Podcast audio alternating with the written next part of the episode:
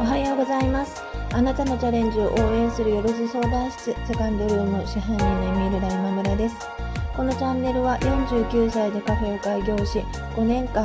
一人でカフェを経営してきた私がこれまでに感じたこと、学んだことをお話し、これからカフェを開業したいと思っている40代の方、これから一人で起業したいと思っている40代の方の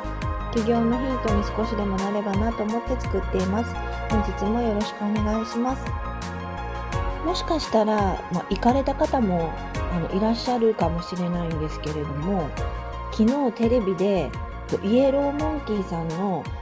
えーと、ドームツアー、ドームライブの特集を組んでたんですね。で、それを見てたんですけれども、いろんなこう工夫というか取り組みをして、まあもちろんその何万人も入るドームの、まあ、収容人数とかも減らしたりとかもしてるんですけれども、もう様々な、こう、角度からの取り組みをして感染対策、感染防止対策をちゃんとして、まあ、あの、ライブをや、や、やりましたっていうことで、1万5千人ぐらいの方が、まあ、そのライブにお見えになって、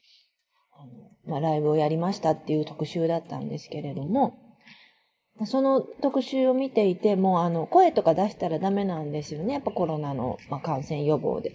でも、なんかその前にその、えっと、皆さんの声を、あの、送ってもらうっていうのをやってて、その送ってもらった声を会場で流したりとかして、まあ自分も声を出したつもりでそこに参加するとかいうようなことをやっていて、まあ、行く人もやっぱり見たいと思ってるから、やっぱり決められたことをちゃんと守ってるし、これって、まあ、日本人のすごくいいとこなのかなと思ったんですけれども、まあ、声を上げなくても、歓声を出さなくても、えっと、体を動かして、まあ、ライブに参加して、すごくあの、感動して泣いてる方とかもいらっしゃったんですね。で私、それを見て、もう、まあ、できない理由を出すのはすごく簡単だけど、どうやったらできるのかっていうのをこう、追求していくことってこんなに素晴らしいことなんだなって、あの、すごくそのテレビを見て思いました。私のお店の、あの、周りの飲食店さんも、ちょっと、あの、動きが出ているようなんですね。移転をされたりとか、新規開店も、あの、すごく、あの、多くなってきています。まあもちろんその閉められた方っていうのもいらっしゃるんですけど、どちらかというと、まあ増えている感じがしています。私、開業のまサポートもあのさせていただいてるんですけれども、ちょっと前までは、もうこんな時期だから開業するのはやっぱりあの難しいでしょうかとかいうご質問が多かったのに、今はもうやりたいので、まあ、コンセプトシート見てほしいとかいう、あの、ご依頼があったりとか、まあ、あの、先日来ていただいてレンタルキッチンの方も、まあ、やっぱりどうしてもやりたいというふうにおっしゃってたんですね。と今までだとなんかと、まあ、心のどこかで前に戻れるのかもっていう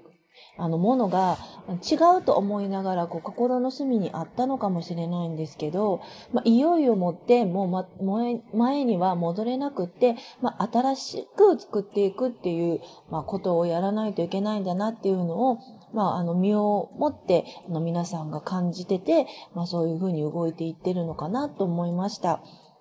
と飲食店とか店舗ビジネスって本当に今難しいって言われてるんですけれども、私はその今までやってたお店さんが新しい、まあこういう生活様式とかに合わせないといけなくて変えていかないといけないっていうよりかは、今から新しく始める人たちの方がよっぽど、あの、これからの生活様式に、まあ、乗っ取ったビジネスモデルとか、お店の作りとかができると思うので、あの、それはそれですごく、あの、アドバンテージがあることなのかなっていうふうに感じています。まあ、どちらにしても、やっぱり、あの、いろんな、こう、外的な理由とかがあるかもしれないけれども、やっぱり最終的には自分がどれだけやりたいと思ってて、そこに向かって動けてるのかっていうことが大事になるのかなっていうふうに感じました。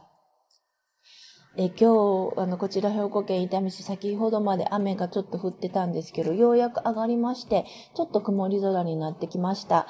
えっ、ー、と、そんなに寒くなくって、まあ今日はもしかしたら、あの、エアコンを入れなくてもいけるのかしらなんて思っています。